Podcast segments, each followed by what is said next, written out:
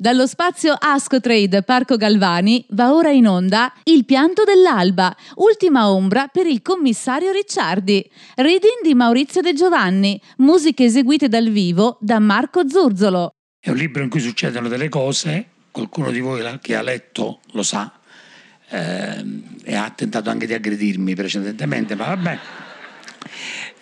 Leggo delle cose, leggo delle cose perché è un libro che mh, porta a conclusione una, una, una serie che eh, per me è stata importantissima, quindi è stato doloroso scriverla, eh, è stato doloroso scrivere l'ultima pagina, è stato dolorosissimo il giorno dopo l'ultima pagina, perché io ero abituato a ragionare sulla storia successiva già dal giorno dopo, quindi non avere modo di ragionare sulla storia successiva è stato, è stato molto malinconico per quanto mi riguarda.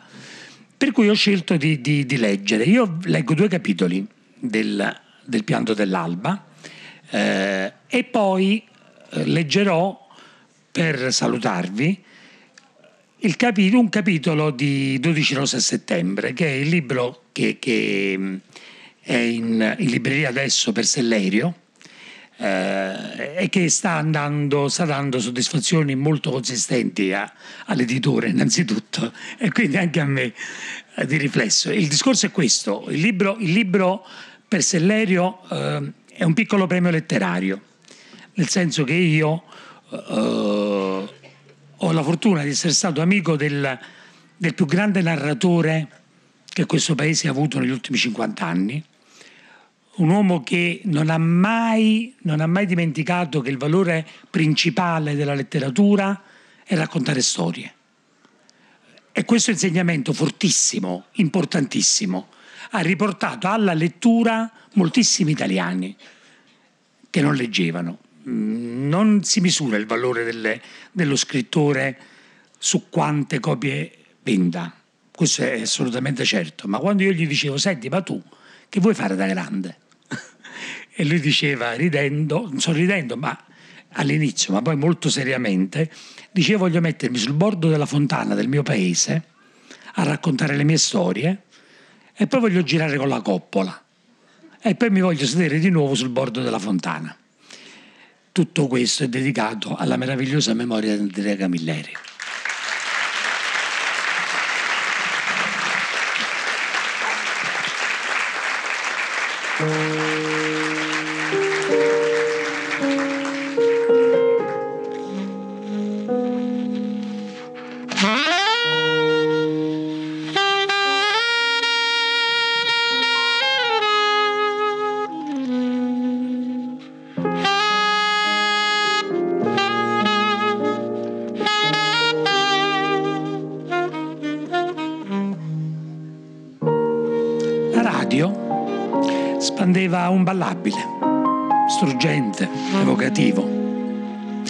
L'annunciatore le aveva detto il nome dell'orchestra, il luogo da dove suonava, ma a Ricciardi era sfuggito. Se ne dispiacque, avrebbe voluto rivolgere un muto ringraziamento a quei musicisti lontani per il contributo che stavano dando alla formazione del suo quotidiano paradiso. Mentre Nelide faceva la spola con la cucina per mettere in tavola le pietanze che aveva preparato, la conversazione era scivolata su temi superficiali.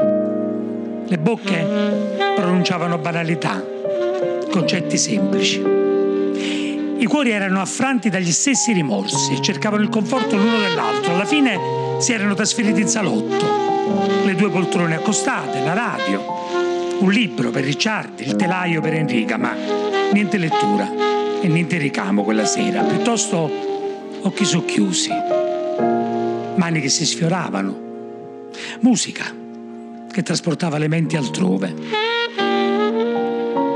Ciao amore mio, pensò Ricciardi.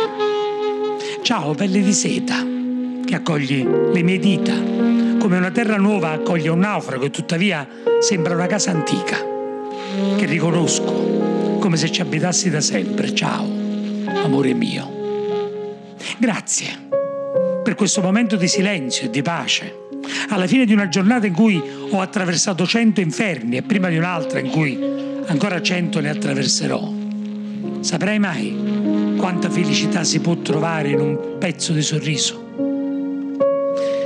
un ritornello li avvolse come un abbraccio. Ciao amore mio, disse Tracy Ricciardi. Mi sembra incredibile che ci sia stato un tempo in cui la mia mano, questa stessa mano, che ora ti accarezza il braccio, percorreva il vetro della finestra che ci separava come una barriera che non si può abbattere. Mentre udivo incessante il lamento di una donna impiccata, perché aveva atteso inutilmente il proprio amore che l'aveva lasciata, mentre pativo come una frustata il contrasto tra quell'inutile dolore e la serena felicità che veniva da te. Non saprai mai, amore mio, che sei stata tu farmi arrivare l'unica percezione opposta a quelle che mi perseguitano da che ero un bambino. Loro mi parlano di morte ad ogni angolo di strada, in mezzo alla via, dentro i portoni. E tu mi hai sempre parlato di vita. Come risposta Enrica cominciò a canticchiare. Ricciardi ne scrutò il profilo, uno spettacolo per lui straordinario, messo in scena da chissà quale Dio a suo esclusivo beneficio. Canta amore, canta. Canta la canzone di noi due, che siamo una cosa diversa e più grande di te e di me. Noi. Noi. Siamo gli unici abitanti del nostro pianeta. Ogni tanto facciamo entrare qualcuno, ma è nostro. Canta. E le parole d'amore che canterai diventeranno magicamente vere. E noi saremo accompagnati in un luogo in cui saremo fermi, in questo istante perfetto, per sempre. La canzone si concluse con un accordo dolce. Ed Erika pronunciò le ultime parole come se avesse avuto un'intesa perfetta con l'orchestra che suonava chissà dove. L'annunciatore subentrò, senza che Ricciardi smettesse di accarezzare il braccio della moglie. Lei non accennò a riprendere l'ago, assecondando il bisogno del marito di continuare a sfiorarla. Stavolta il commissario prestò attenzione e seppe che la canzone successiva si chiamava April in Paris socchiuse gli occhi e apprese di una sera, fresca, gentile, guarnita da una spruzzata di pioggia e di aria che profumava di legna bruciata, di foglie e di cibo speziato, con le luci dei lampioni che si riflettevano sulle lamiere bagnate e sulle panchine, in un parco sconosciuto, in una città lontana in cui nessuno parlava la loro lingua, eppure ci si comprendeva perfettamente perché la lingua era quella dell'amore. L'amore si racconta, sai. Adesso l'ho capito. Non serve a niente l'amore se resta sepolto in una stanza, a incenerirsi nelle mani di un uomo solo. L'amore si racconta. E non importa in che lingua, non importa se sussurrato o urlato, l'amore si racconta. Se si ha la fortuna di incontrarlo, l'amore, non si può far finta di niente. Mai più. Pensò a Livia e Manfred, al simulacro d'amore che avevano inseguito che li aveva condannati, pensò a modo, alla sua solitudine, al bisogno che aveva di inondare il prossimo di un amore che non era riuscito a riservare a una persona soltanto. Pensò a Maione, alla sua goffa gelosia e all'emozione che gli vedeva in faccia quando parlava della moglie come fosse ancora un ragazzino. Pensò a sua madre e a suo padre di cui non aveva memoria. Come hai potuto? Sussurrò la voce nella sua mente. Come hai potuto tu, mamma? Come hai potuto tu? Lasciò andare lo sguardo insieme alla musica seguendo il profilo corpo di Enrica come faceva ogni giorno all'alba. Quando si svegliava il cuore gli balzava in petto appena capiva che lei era lì ed era sua e lo sarebbe stata per sempre, un momento perfetto in cui per una volta era contento della propria solitudine perché gustava la piena di quel fiume di sentimento che aveva in petto, nelle viscere e negli occhi. La poteva amare del tutto guardandola al risveglio, adesso anche di sera, cacciando via i fantasmi, liberandosi, liberando lei dai rimorsi e dai rimpianti, per tutto quel tempo perduto, per tutte quelle ore passate a soffrire, invece che a essere felice. Si alzò, tese una mano a Enrica dalla poltrona, lei lo fissò sorpresa. Che vuoi fare? disse. Che c'è? e in quegli occhi che amava, che tanto dolore e disperazione esprimevano e che le avevano conferito la missione di consolarlo e sostenerlo, Enrica vide una luce nuova, vide la luce di una tenerezza immensa, il calore di una passione inestinguibile, la profondità di un sentimento che non avrebbe mai avuto fine. Balla con me, le disse. Con quella luce nuova, quell'incanto nuovo, balla con me, ti prego. Ma no, si schermì lei, dai, con questo pancione enorme. Sì, mormorò lui serio, proprio adesso. Io, tu e il pancione, parliamo in tre. Allora lei si alzò a fatica, fece leva sui braccioli, trattenne il fiato, ma rifiutò l'aiuto di lui. E gli posò le mani sulle spalle, costretta ad allungare le braccia, viste le dimensioni del ventre che si frapponeva fra loro. Eccoci qui, pensò lui. Io, tu, che sei l'amore della mia vita. E il regalo assurdo che mi sono concesso, un figlio, che sarà come te, io lo so, tenero, testardo, e soprattutto libero dal peso che devo portare io. Non mi avrebbero mica dato la meraviglia di questo amore se ci fosse il rischio che io trasmetta a un figlio la mia dannazione. Io lo guarderò insieme a te, amore mio. Soprattutto ne guarderemo gli occhi. E se saranno neri e dolci e intelligenti come i tuoi, veglieremo affinché abbia una bella strada da percorrere, ma se saranno come i miei, due pezzi di vetro fatti per osservare il dolore. Allora lo proteggeremo. E insieme a te io avrò la forza di salvarlo. Enrica lo accarezzava sul collo, cantando la melodia a bocca chiusa. E aprile scorreva a Parigi, regalando un sogno di pioggia e gioia, fra violini e clarini e sassofoni. Mentre in un salotto lontano la musica teneva distanti l'urlo e il vento. E una donna e un uomo si amavano, danzando senza limiti, in un'eternità sospesa. Nelide, nell'ombra, sorrise.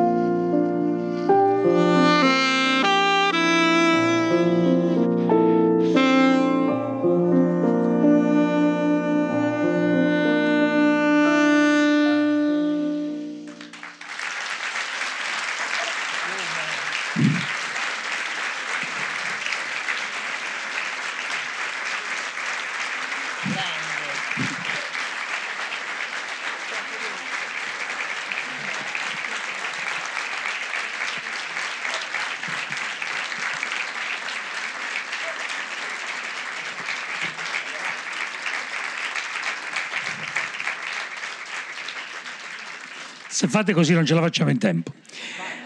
Mio fratello nell'anima, Marco Zurzolo.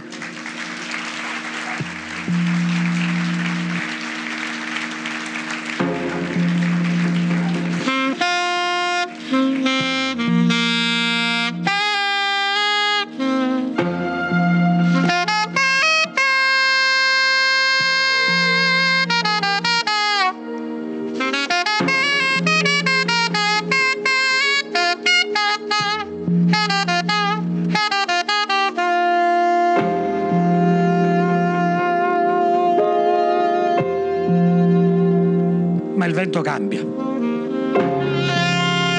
E quando cambia fa tutto un altro effetto.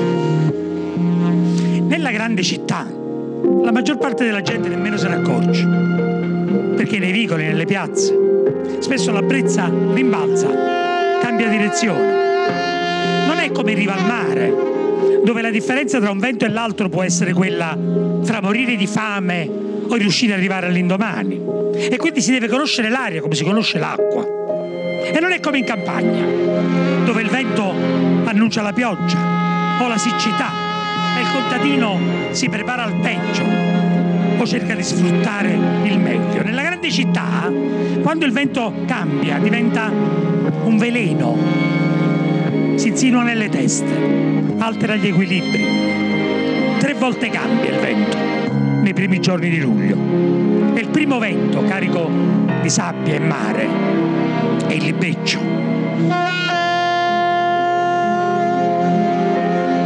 Pina bussa alla porta di Nunzia che sono le sette di mattina. Nunzia vuole bene a Pina È una brava ragazza. Parla poco, sta nell'appartamento di fianco. L'ha vista crescere, fra loro corrono vent'anni di differenza, ma sono amiche. Qualche volta sul pianerottolo dalla finestra scambiano due chiacchiere. Pina va dalla madre, Filomena, che è anziana e inferma. È nata tardi Pina, poi la mamma si è ammalata, il papà è morto, non ci sono fratelli, la madre non ha un buon carattere. La figlia invece sorride. Quando il vecchio se n'è andato, tutti nel palazzo temevano che Filomena seguisse presto il suo destino. Poi col passare degli anni hanno invece temuto che non morisse più, perché la povera Pina si andava facendo grandicella e le urla della vecchia risuonavano fino in strada dal terzo piano. Nunzia, se può, ascolta Pina, che sta diventando un po' grigia. Era una ragazza allegra, ma adesso è triste. Uno alla volta sono spariti i corteggiatori, gli amici, le amiche, pure i parenti. Hanno ancora un po' di soldi, ma le medicine costano assai. Nunzia e Pina sono legate, ma sentire suonare alla porta alle 7 di mattina, eh, spaventa specie dopo una notte cominciata con le maledizioni di Filomena verso la figlia e proseguita col vento forte che ulula, scuote le imposte. Pina sorride dolce e chiede a Nunzia un parere. Che parere? domanda Nunzia. Io stavo dormendo. I miei figli fanno il turno di notte. Tra poco rientrano, li devo far mangiare. Pina si scusa, così magra, pallida, piccola dice che lei lo capisce ma non sa decidere. È una cosa molto importante. Perciò, per favore, Nunzia, puoi venire un attimo di là? Nunzia va con Pina, facendo attenzione a prendere le chiavi di casa per non rimanere chiusa fuori, come le è successo in passato, quando si era dovuta sedere sulle scale ad aspettare il ritorno dei figli. Prima segue Pina e Pina ci abbatta fino alla stanza da letto dove Filomena per una volta non urla e non rivela il proprio carattere brutto. Non urla perché prima è stata strangolata, poi straziata con decine di coltellate inutili perché era già morta e quindi Pina se la poteva pure risparmiare con la faticaccia. Nunzia sta per urlare, ma Pina mostra due vestiti e chiede: Secondo te, Nunzia, quale posso mettere per andare a ballare stasera? È troppo tempo che non esco. Non conosco più la moda. Ma il libiccio allo spazio di una notte. Il tempo di lasciare la rossa sabbia del deserto sulle lenzuola stese e sui balconi, così da attirarsi le maledizioni e le bestemmie delle donne che dovranno lavare ancora una volta e pulire quello che era già pulito senza che nessuno abbia sporcato c'è del posto al vento di ponente, che invece della sabbia porta l'umido e le tempeste, insieme a un malessere che sembra non passare più. Questi lo sanno in riva al mare e in campagna, ma nella grande città invece si soffrono le palpitazioni del cuore e l'insonnia. Giuseppe fa il muratore. La sera non arriva neanche a appoggiare la testa sul cuscino che già cade in un sonno profondo, dal quale si sveglia quando il buio purtroppo è ancora fitto perché deve andare in cantiere alle 6 e il cantiere proprio vicino non è.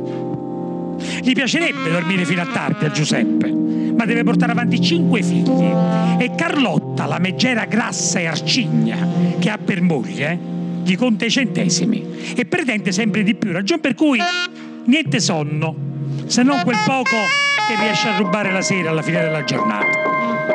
Visto che Giuseppe si deve svegliare presto e finisce che poi si svegliano pure i gemelli che sono piccoli e si mettono a piangere a turno e tutto il quartiere si ribella, Carlotta gli ha chiesto di dormire nell'ingresso sul pagliericcio, vicino al muro. Così i bambini rimangono con lei nel letto grande e nessuno sta a disagio. Tanto tu gli ha detto Carlotta, ehi, dormi pesante.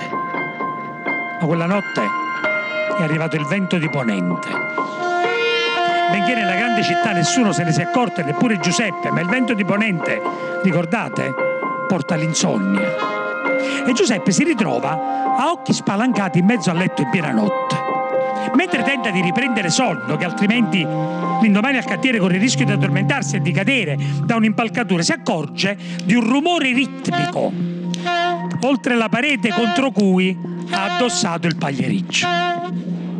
Si alza Giuseppe va a vedere di che si tratta e scopre Carlotta, sempre grassa ma molto meno arcigna, che si sollazza con Marcello, il vicino di casa, che fa il giovane di studio presso l'avvocato a Portarolana, quindi lui sì che si può svegliare tardi. Io per questo li ho ammazzati, i brigadier, dirà in questura, perché non mi facevano dormire con quel rumore. E io la mattina, brigadier, mi sveglio presto per andare a faticare. E poi c'è il maestrale. Eh. Se si è fortunato, un paio di notti di luglio possono essere pure godibili se si alza il maestrale a portare un poco di fresco dal nord. Certo, si alzerà pure il mare e sbatterà violento sugli scogli, schiaffeggiandoli senza tregua, e rovescerà barche e spaccherà ormeggi, e le navi grandi nel porto ondeggeranno nel sonno, sognando gli abissi dell'oceano.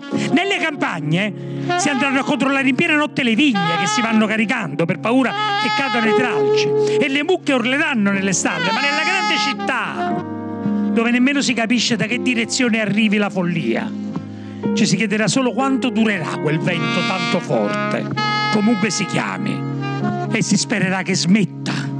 Prima che faccia diventare tutti pazzi, anche se quel fresco è inaspettato, sembra bello.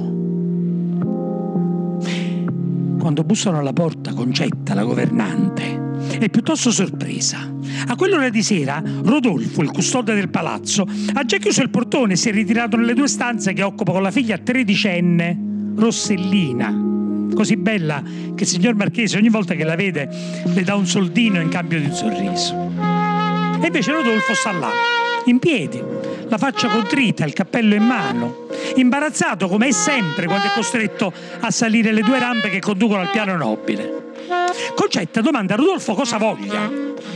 Lui chiede scusa per l'ora, non si sarebbe mai permesso, eccetera, non vuole disturbare, eccetera, ma da basso è successa una cosa che non sa spiegare.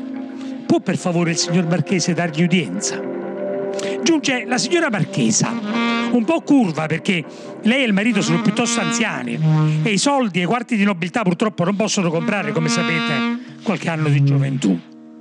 Vuole sapere da Concetta e Rodolfo cosa stia accadendo e Rodolfo chiede perdono alla signora Marchesa, ma si tratta di una cosa non comprensibile per lui che è ignorante. Ne vorrebbe parlare al signor Marchese, che è uomo di mondo, colto, raffinato, ed è appunto il signor Marchese.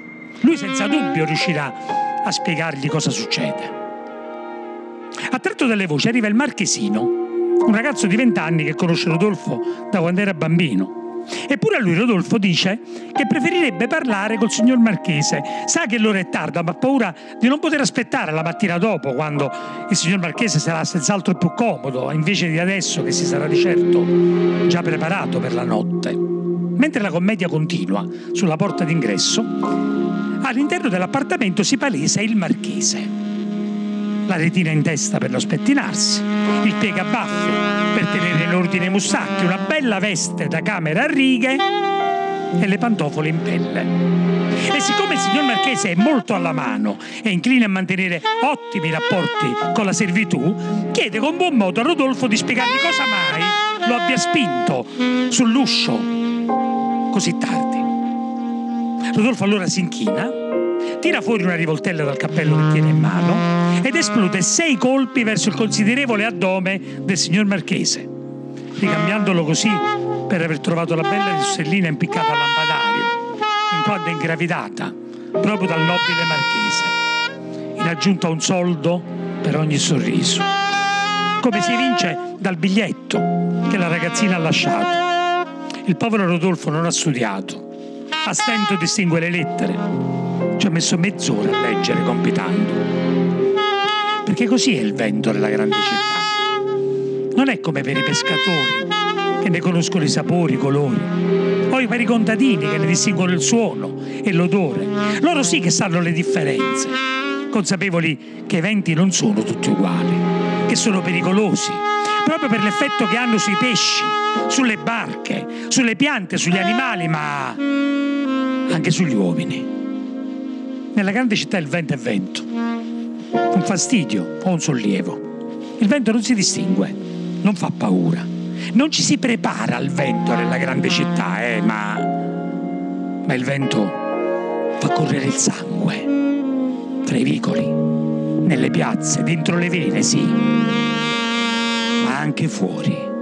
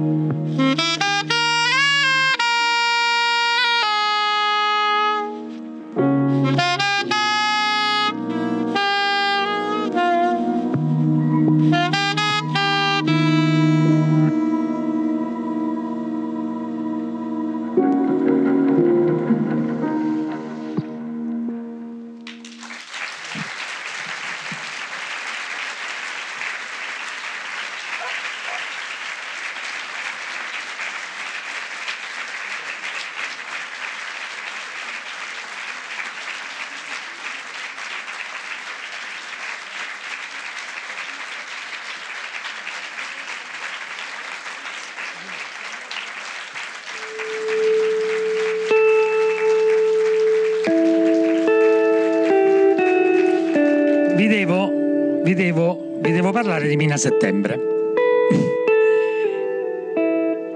Devo, devo dirvi che il tono è un po' diverso. Mina Settembre è un assistente sociale, lavora nei quartieri spagnoli, ha 42 anni. Ehm, è una donna borghese, ma ha una grande istanza di, di supporto sociale. Ha scelto di fare quel mestiere per quello. Eh. Ha un ex marito lavora in un consultorio piuttosto scalcinato, eh, è gravata da due problemi pesantissimi. Il primo è la madre. La madre è una, una gradevole signora sulla sedia a rotelle, eh, assolutamente convinta che le donne abbiano valore eh, soltanto in, in proporzione propria, al proprio desiderio di donare l'organo questa donazione andrebbe fatta a fini economici soltanto nella, soltanto nella prospettiva di procurarsi un uomo che abbia un qualche valore appunto socio-economico. Quindi essere, essere donna eh, significa utilizzare diciamo, le, le qualità che, che, si hanno al fine di procurarsi quest'uomo.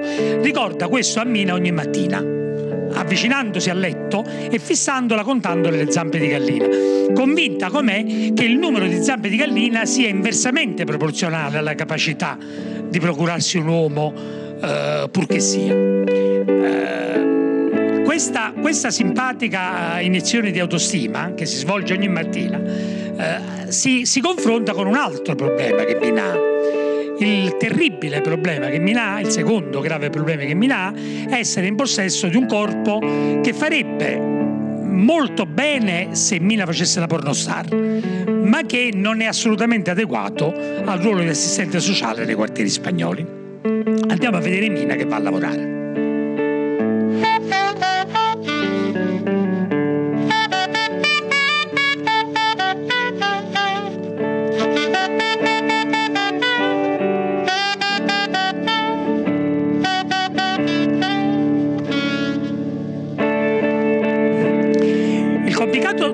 Tragitto di mezzi pubblici che la separava dal consultorio era per Mina sempre fonte di riflessioni e presagi. Le riflessioni riguardavano se stessa e la propria vita, i presagi la giornata che l'aspettava.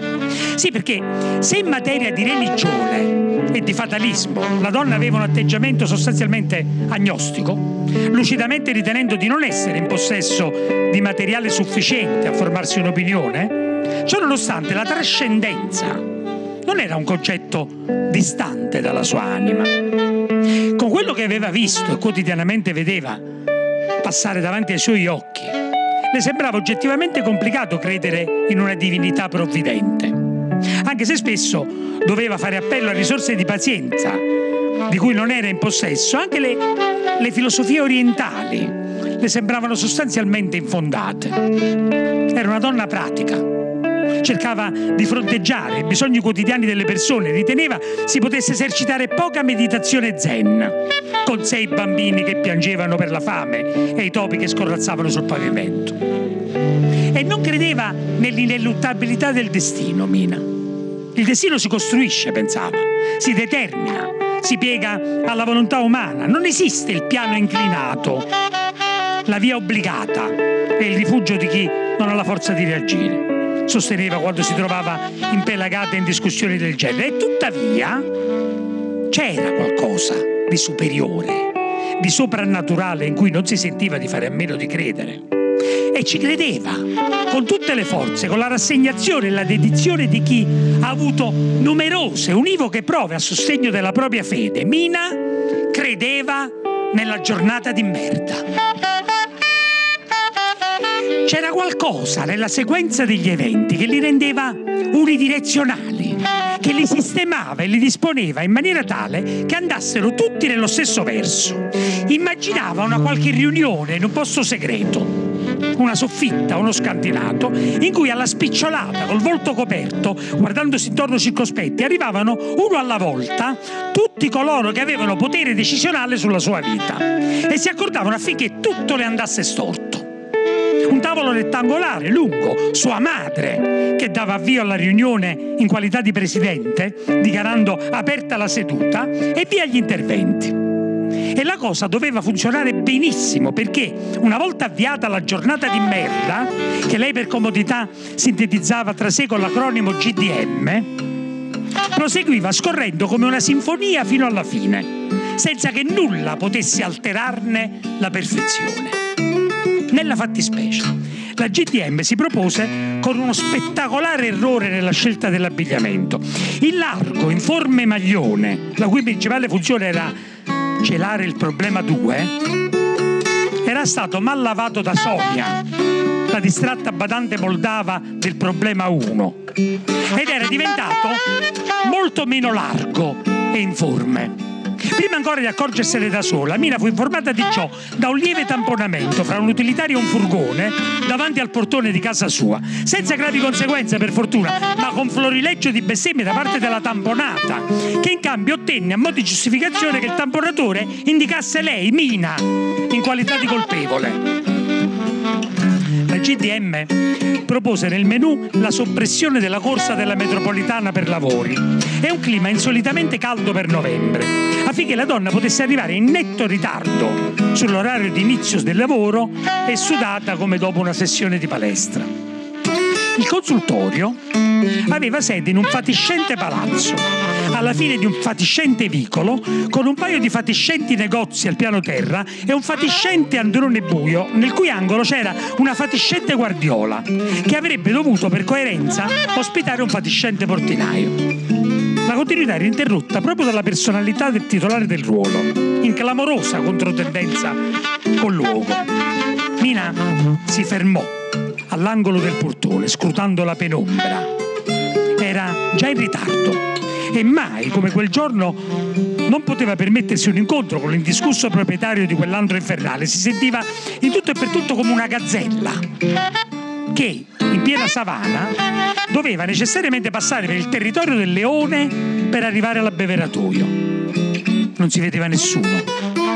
Forse l'uomo era andato al bar, all'agenzia di scommesse o in qualcuna delle case chiuse abusive che pullulavano in zona con sei, massimo otto passi, poteva dileguarsi per la rampa di scale e la situazione dell'orario non si sarebbe aggravata. Tirò un profondo sospiro ed entrò, tenendosi lungo il muro, camminando velocemente, ma la GDM non poteva certo permettersi di derogare da se stessa in uno dei suoi aspetti fondamentali, per cui da un anfratto di cui Mina non sospettava l'esistenza, pur frequentando il posto da tempo immemorabile, venne fuori un ometto che non raggiungeva il metro e sessanta nonostante le scarpe con rialzo, di un'età apparente compresa fra i 60 e i 120.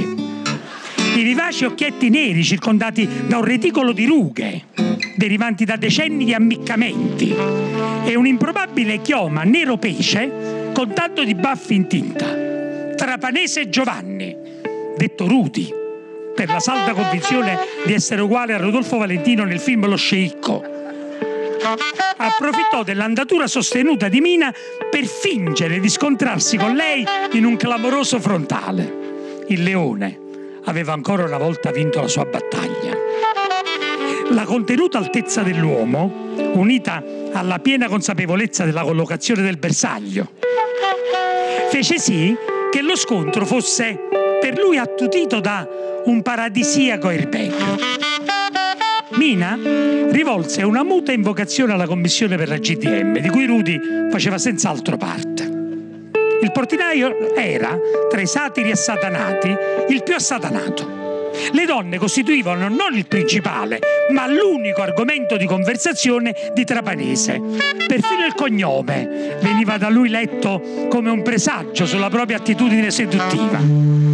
E i pettorali di Mina erano come un Van Gogh originale per un critico d'arte con la sindrome di Stendhal. La cosa si estrinsecava nell'insopportabile abitudine di non distogliere mai gli occhi dai predetti pettorali con un estatico sorriso sotto i baffi corvini e una punta di lingua che passava laida sul labbro superiore. E siccome dava, secondo l'uso del voi a Mina, lo straniante effetto era quello di un uomo che dialogava con due seni. Piacevole incontro a prima mattina, disse al seno destro. Mina grugnì, uè Trapanè, buongiorno. Non l'avevo vista. L'uomo si rivolse al seno sinistro. Eh, ma figuratevi, lo capisco però io ho visto voi e tanto basta. La donna rivolse lo sguardo all'ascensore, sempre fuori servizio, eh? E figuratevi, dottore, l'amministratore è latitante, tiene più denunce di un serial killer. E qua non ci stanno soldi nemmeno per la pulizia delle scale, l'ascensore sta agli ultimi posti. Mi sa che ve la dovete fare a piedi, ma se volete vi accompagno. L'offerta, rivolta ai seni nell'esplicita speranza di vederli sussultare per le scale, fu rifiutata con un cortese cenno del sovrastante viso. Che si dice di super novità? Punta di lingua, passaggio da destra a sinistra, concentrazione sul destro. Mina ebbe la solita spiacevole sensazione di essere seniloqua. No, tutto come al solito. La fila delle aspiranti visitate dal dottor Gambardella è folta come sempre. La dottoressa Monticelli non si è vista come sempre. Quelle delle, delle polizie se ne sono andate un'ora prima di quanto dovevano, come sempre. La donna sospirò, scuotendo la testa. La GDM non veniva mai meno alle sue certezze. Diede una rapida occhiata all'orologio. Mezz'ora di ritardo. Per quanto mi riguarda qualcuno mi ha cercata. Rudy sorrise benevolo alla tetta alla sua sinistra e disse, e come no, dottore, ci sta la signora Maturo, come ogni lunedì. Tiene pure il figlio piccolo stavolta. Mina rese atto alla GDM di essere una principessa tra le GDM e con un profondo sospiro, seguita dallo sguardo di Trapanese che le accarezzava il posteriore come la mano di un maniaco in un autobus pieno, si addentrò nel microclima delle scale costituito da un perenne odore di aglio e cipolla.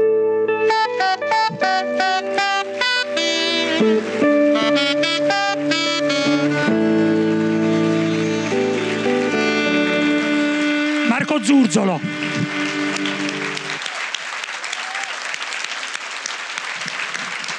Maurizio De Giovanni. Maurizio De Giovanni. Grazie. Grazie. Grazie infinite, grazie, grazie a tutti. Grazie. Grazie. Devo dire, devo dire che Marco combina del meglio di sé. Eh? Io non, non saprei dire, ma mi sembra che sia il personaggio che gli è uscito meglio. Ciao a tutti, grazie.